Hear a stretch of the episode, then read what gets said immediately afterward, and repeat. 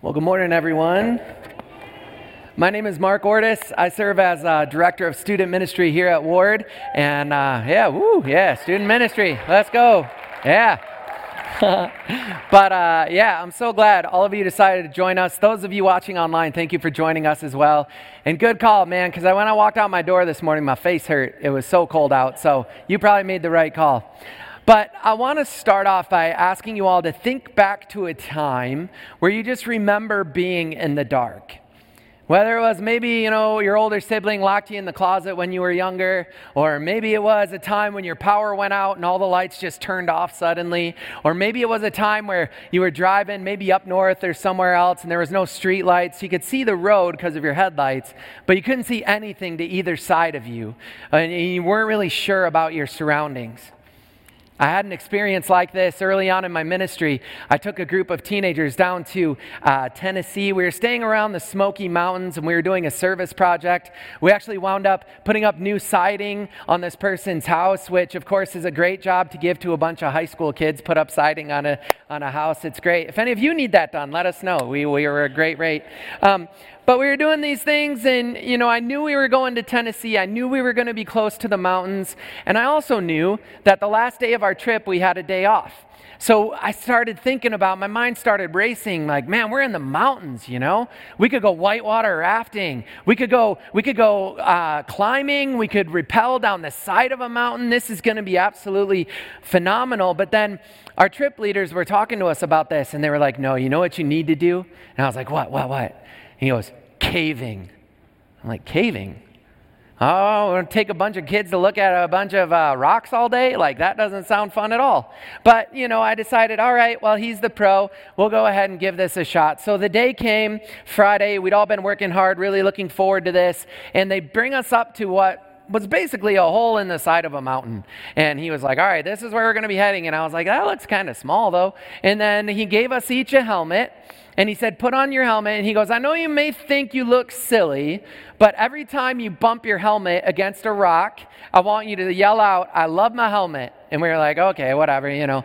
So, man, I'm, I'm not even kidding you. Probably about five minutes in, every 10 to 20 seconds, we heard, I love my helmet. I love my helmet. So we were very thankful for our helmets. But before we went into the cave as well, he started preparing us, saying things like, you may want to use the restroom before we go into the cave because whatever goes into the cave must come out. So, and they were like, we brought some Ziploc baggies just in case. And I was like, hold on, what, what are we going to do with those Ziploc? Because whatever goes into the cave has to come out. So I was like, okay. So we start going into this cave. And I got to tell you, man, it was absolutely unreal. It was a great experience. Just the feeling, the thrill of having a mountain on top of you going through this caves. And it was great. We got to climb over rock foundations and under some. And every once in a while, we'd come to a place in the cave where He'd say, Now, if you want to go the high adventure route, you can go this way, or the safe route is this way. So, all 240 pounds of me was like, I'll take the safe way, thank you. And I did not go through the human envelope slot, uh, which, you know, I asked, Has anyone ever made it through that was my size? And he goes, Yeah, one time a guy who was 250 pounds made it through. And I was like, Yeah, no thanks. I, I don't want to do that. So, we were doing this caving, and I highly would recommend it. It was an absolutely phenomenal experience. But after we had been crawling through the cave for a while, we got to this point, which would be the deepest part of the cave that we would get to. And we came to this space that it really looked like it was made for a small group. Like it was a circular space, and there were rocks and ledges all around the edges for everyone to sit down. So we sat there, and we had our flashlights on, which, of course, our flashlights were the only light in the cave because we were pretty deep at this point. So it was a cool experience. We prayed, we sang some worship songs. It was very cool. And then at one point, our guide tells us all, okay, I'm going to count to three, and then I want you all to turn off your flashlights. And I was like, oh, yeah, this is going to get them. You know, these, these young people are going to be uh, pretty shocked and afraid. So then he counted to three, and we all turned off our flashlights. And let me tell you all something. I don't know if you've ever experienced something like this before, but that was dark. Like the, the kind of darkness where I couldn't tell if my eyes were opened or closed.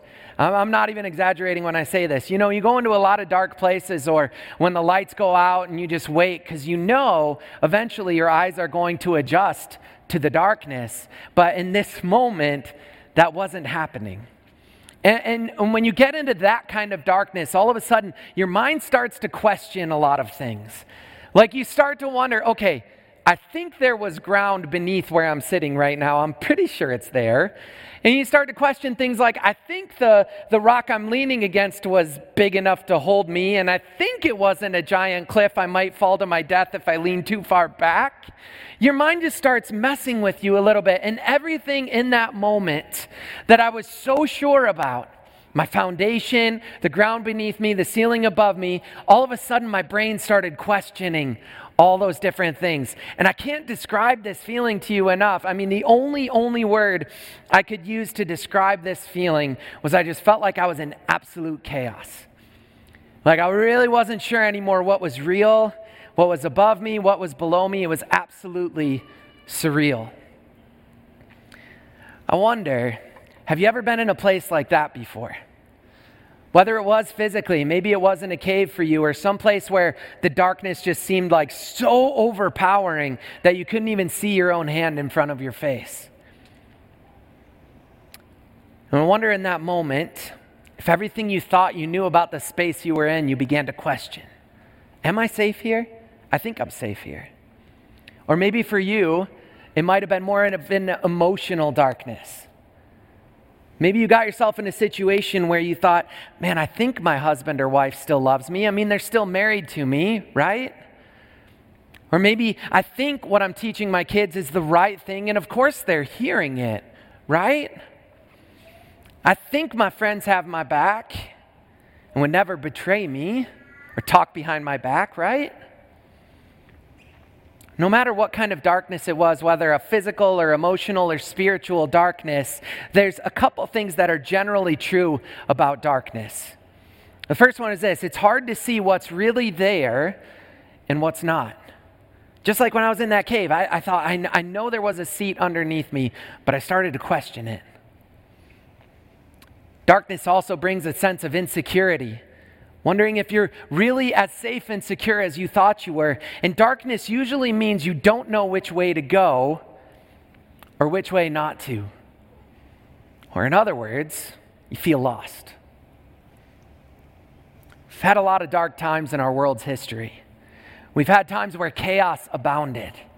We've had times where people were lost, times where people had no idea which way to go. But I want to talk about two specific moments in our history of when, when there was darkness that was, seemed like it was overpowering, but then all of a sudden, God brought light. And for the first time to do that, I want to go all the way back to Genesis chapter 1, verse 1, the very first time God spoke light into our world. So we'll have it up here on the screens, or if you have your Bible, you can pull it out. Genesis 1, verse 1. And it says this in the beginning, God created the heavens and the earth, and now the earth was formless and empty. Darkness was over the surface of the deep, and the Spirit of God was hovering over the waters. So the earth was consumed in darkness for this moment. And then watch what happens. And God said, Let there be light. And there was light. God saw that the light was good, and He separated the light from the darkness. It's interesting about the creation narrative that, that we start with light, isn't it? And, and, it makes sense to a certain extent because you think if God would have created the animals before he created light, the animals would have had no idea how to survive, where to go, where to find food. Or think about if God would have created man, if he would have created Adam before he created light. Adam would have had the breath of God breathed into his lungs and all of a sudden just woken up in complete darkness. Wouldn't have been good, right?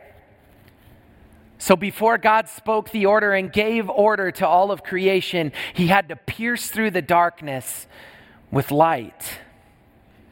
There's a second time in Scripture where, eh, eh, eh, as we'll see, the light had always been there, but in this moment, God decided to reveal the light in a brand new way. And for this one, we'll go to John chapter 1, verses 1 through 4. Familiar passage. In the beginning was the Word, and the Word was with God, and the Word was God. He was with God in the beginning. And then verse 3 says, Through him all things were made and without him nothing was made that has been made. In him was life, and that life was the light, emphasis added, of all mankind. Here we have a call back to the very first time light was given to this world. And all of a sudden, we have a glimpse back to it where God says, This light has always been there. It's been there from the beginning. But God chose this moment to take the light of the world and to give it flesh and bone, to take on a physical form. We see light personified through Jesus Christ coming here to earth. God beamed his light into the darkest corners of the earth, and every part of the world who had forgotten what the light of God looked like was once again reminded of that light that shines in the darkness, and the darkness will never overcome it. See, darkness quite literally is incapable of overcoming light because darkness can't be present, it is simply the absence of light. I remember when I was younger, uh, maybe nine or 10 years old even, I, I, got this riddle book. And I don't remember anything else about this book, but I remember the very first riddle tells the story of a man who had three sons and, and he was getting near the end of his life so he decided in order to decide who, which one of my sons gets my inheritance he challenged them with something. So he brought them to this empty room and he says whichever one of you can fill this room completely floor to ceiling will get my full inheritance when i die so the first son comes along and he thinks, I got this, you know? He brings a bunch of sand and he just starts shoveling sand into this room. And he thinks, yeah, it's going to be a lot of work, but eventually I'll get this room full. But eventually he tires out and he stops and he gives up and the room isn't quite full all the way. So then the second son comes along and he's like, you know what? I'm going to use feathers. I'm going to fill this entire room with feathers from the floor to the ceiling. But again, he fell just a little bit short. So then it was time for the third son to decide how am I going to fill this entire room, floor to ceiling, to receive my father's inheritance. And you know how he did it? He pulled out a candle, placed it in the middle of the room, and he lit it.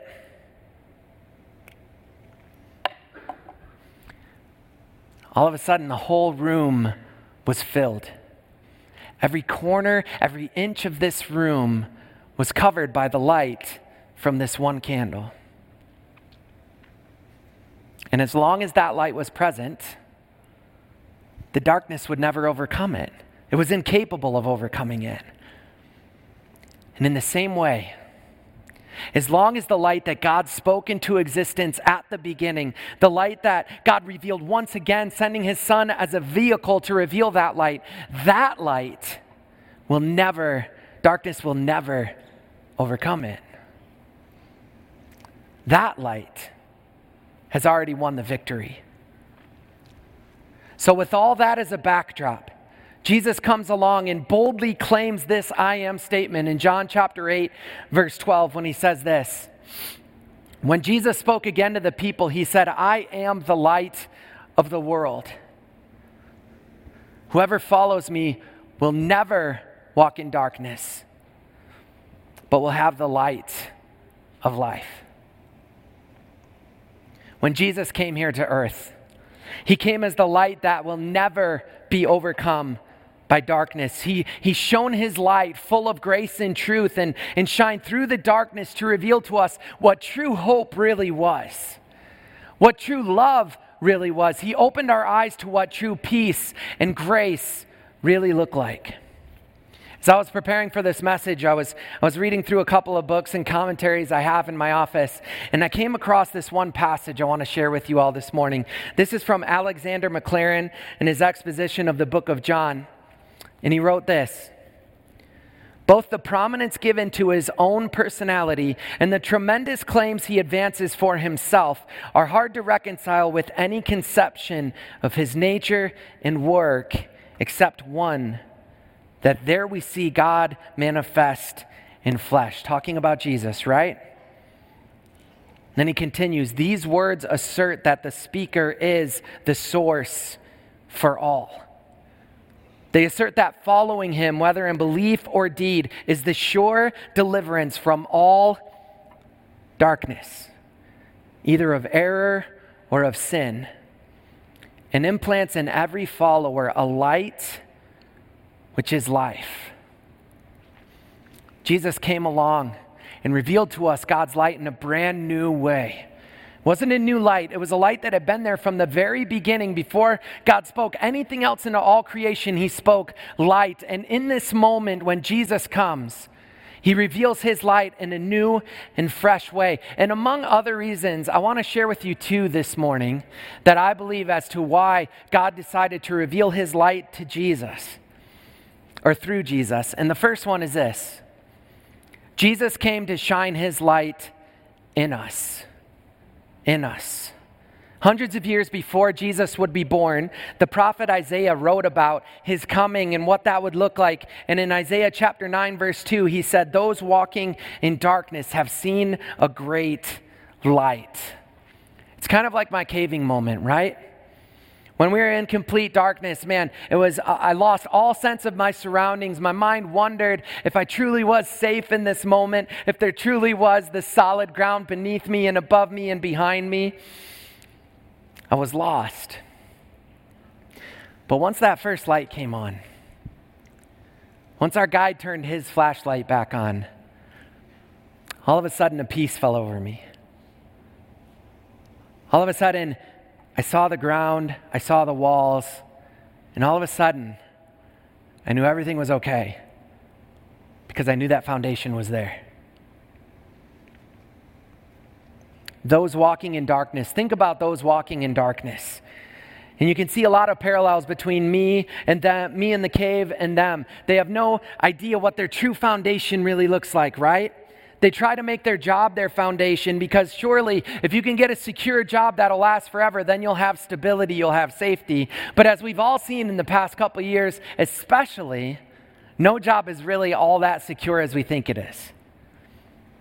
Some people try to put their foundation or their trust in their money or their wealth, thinking if they can just get enough money, if they can just get enough stability, they'll be okay. Or some people try to make it their health. But at the end of the day, None of these things are guaranteed. All of these things are quite literally shots in the dark. But those walking in darkness have seen a great light. And with that light comes the assurance that if we follow that light, God will make our paths straight. With that light comes an illuminated view of a love that overpowers all hate. And with that light comes the promise that death has no victory, darkness has no victory, sin is defeated, and we can now be sure of it because of his light. And on that day, when you lose your job or when the job falls away that you thought you'd have forever, you can still have confidence and you can still have hope because our hope remains in the light of the world that will never be overcome by darkness. When money is tight and we're not as sure as we thought we were about where it was coming from, we can have joy because our joy is in the hope of the world, the light of the world that will never be overcome by darkness.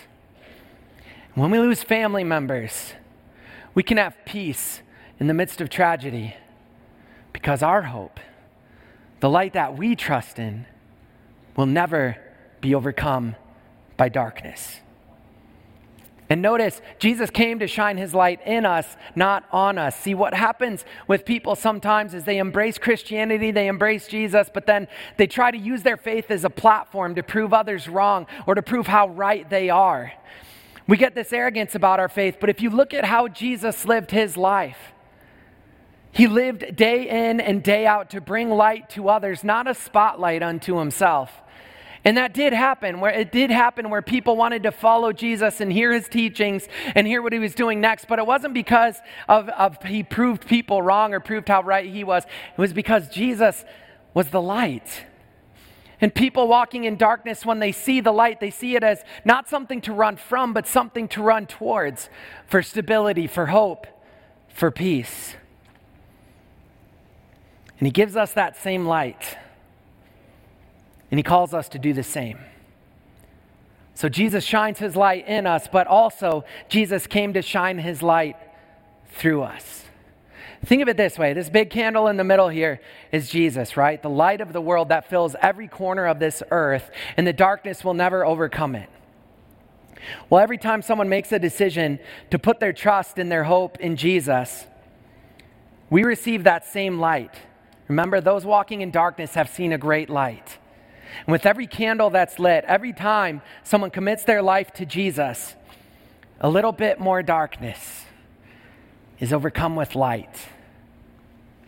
Little by little, we start to see the darkness in this world being overcome by the light of Jesus Christ. Remember, our verse says, Whoever follows me will never walk in darkness, but will have the light of life. And once we carry that light of Jesus, we shine his light to others. His light continues to grow and grow, and the light of Jesus Christ shines in the darkness, and the darkness cannot and will not ever overcome it. So when tragedy strikes and it seems like hope is lost, light remains. When things like a global pandemic hit, those walking in the light can confidently shine the light of Jesus Christ into a ho- hopeless situation. And friends, every time someone embraces the light of Jesus Christ for the first time, a little more darkness is canceled out by light. Now, there may be some of you here today thinking, man, I thought Christianity was motivated by proving others wrong. I've never embraced Jesus because I thought it meant telling others what not to do. But the light of Jesus Christ, again, is never something to run from. It's something to run to for hope, for purpose, for a firm foundation that will never be shaken. And friends, if you've never given your life to Jesus Christ and allowed Him to ignite something inside of you, then maybe today's the day. Maybe today's the day that you decide, you know what? I'm going to give my life over to Jesus Christ because I want to be an agent of light in this world. Because, friends, this world could use more light. Allow Jesus Christ to shine his light in you and through you because once you do, you'll become an agent of his light in this world. Now, church, I want you to imagine with me if this was true. I believe it is, and I'm guessing a lot of you do too, but I want us to imagine together if this kind of light was really possible. The kind of light that couldn't be overcome by the deeds of evil tyrants. The kind of light that cannot be overcome by natural disasters or cancer or disease or hatred or fear or anger. When God created this world from the very beginning, he spoke that light into existence. In the midst of a dark and formless world, God, with a word, shined his light. That light shines in us, and God desires that light to shine through us. So, friends, let's go out. And rather than trying to fight darkness with darkness, let's start overcoming the darkness with the light of Jesus Christ. Let me pray for us. God, I thank you that from the very beginning you spoke your light into existence. God, I thank you that the light that you gave to us, that you shone in us and you shine through us, God, I thank you that light can never be overcome by darkness. So, no matter what this world throws against us, no matter what the evil one throws against us, we can walk confidently because we are walking in light. God, I pray for everybody here this morning that we go out from this place and shine your light into this world. And God, I pray for those who haven't made a decision to follow you yet, that they walk away challenged today. Challenged to drive out more darkness in this world by, by accepting and carrying your light with them. And we pray these things in your name. Amen. Would you all please stand with me for the benediction? We're going to do something a little different today. And I don't know how this is going to work, but we're going to try it. For our benediction today, we're all going to sing. Y'all know the song, This Little Light of Mine? This Little Light of Mine. Can, can we all sing that together as our benediction today? But first, you know, you got to put your finger up because that's your little light. All right? Come on. All right, here we go. This little light of mine, I'm going to let it shine. This little light of mine, I'm gonna let it shine. This little light of mine, I'm gonna let it shine, let it shine, let it shine, let it shine. God be with you. Go out and shine your lights this week. Have a great week.